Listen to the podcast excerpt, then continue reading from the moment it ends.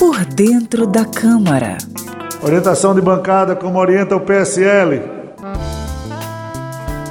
Sempre que há alguma votação no plenário ou nas comissões da Câmara, há o momento de orientação das bancadas. É nessa etapa que os líderes partidários deixam claro como os membros do partido que lideram deverão votar.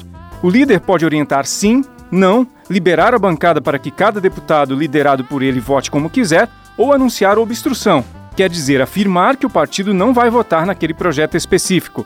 No caso da votação de um projeto, a fase de orientação de bancadas ocorre depois que o parecer do relator é lido no plenário e é concluída a discussão da proposta. Por dentro da Câmara.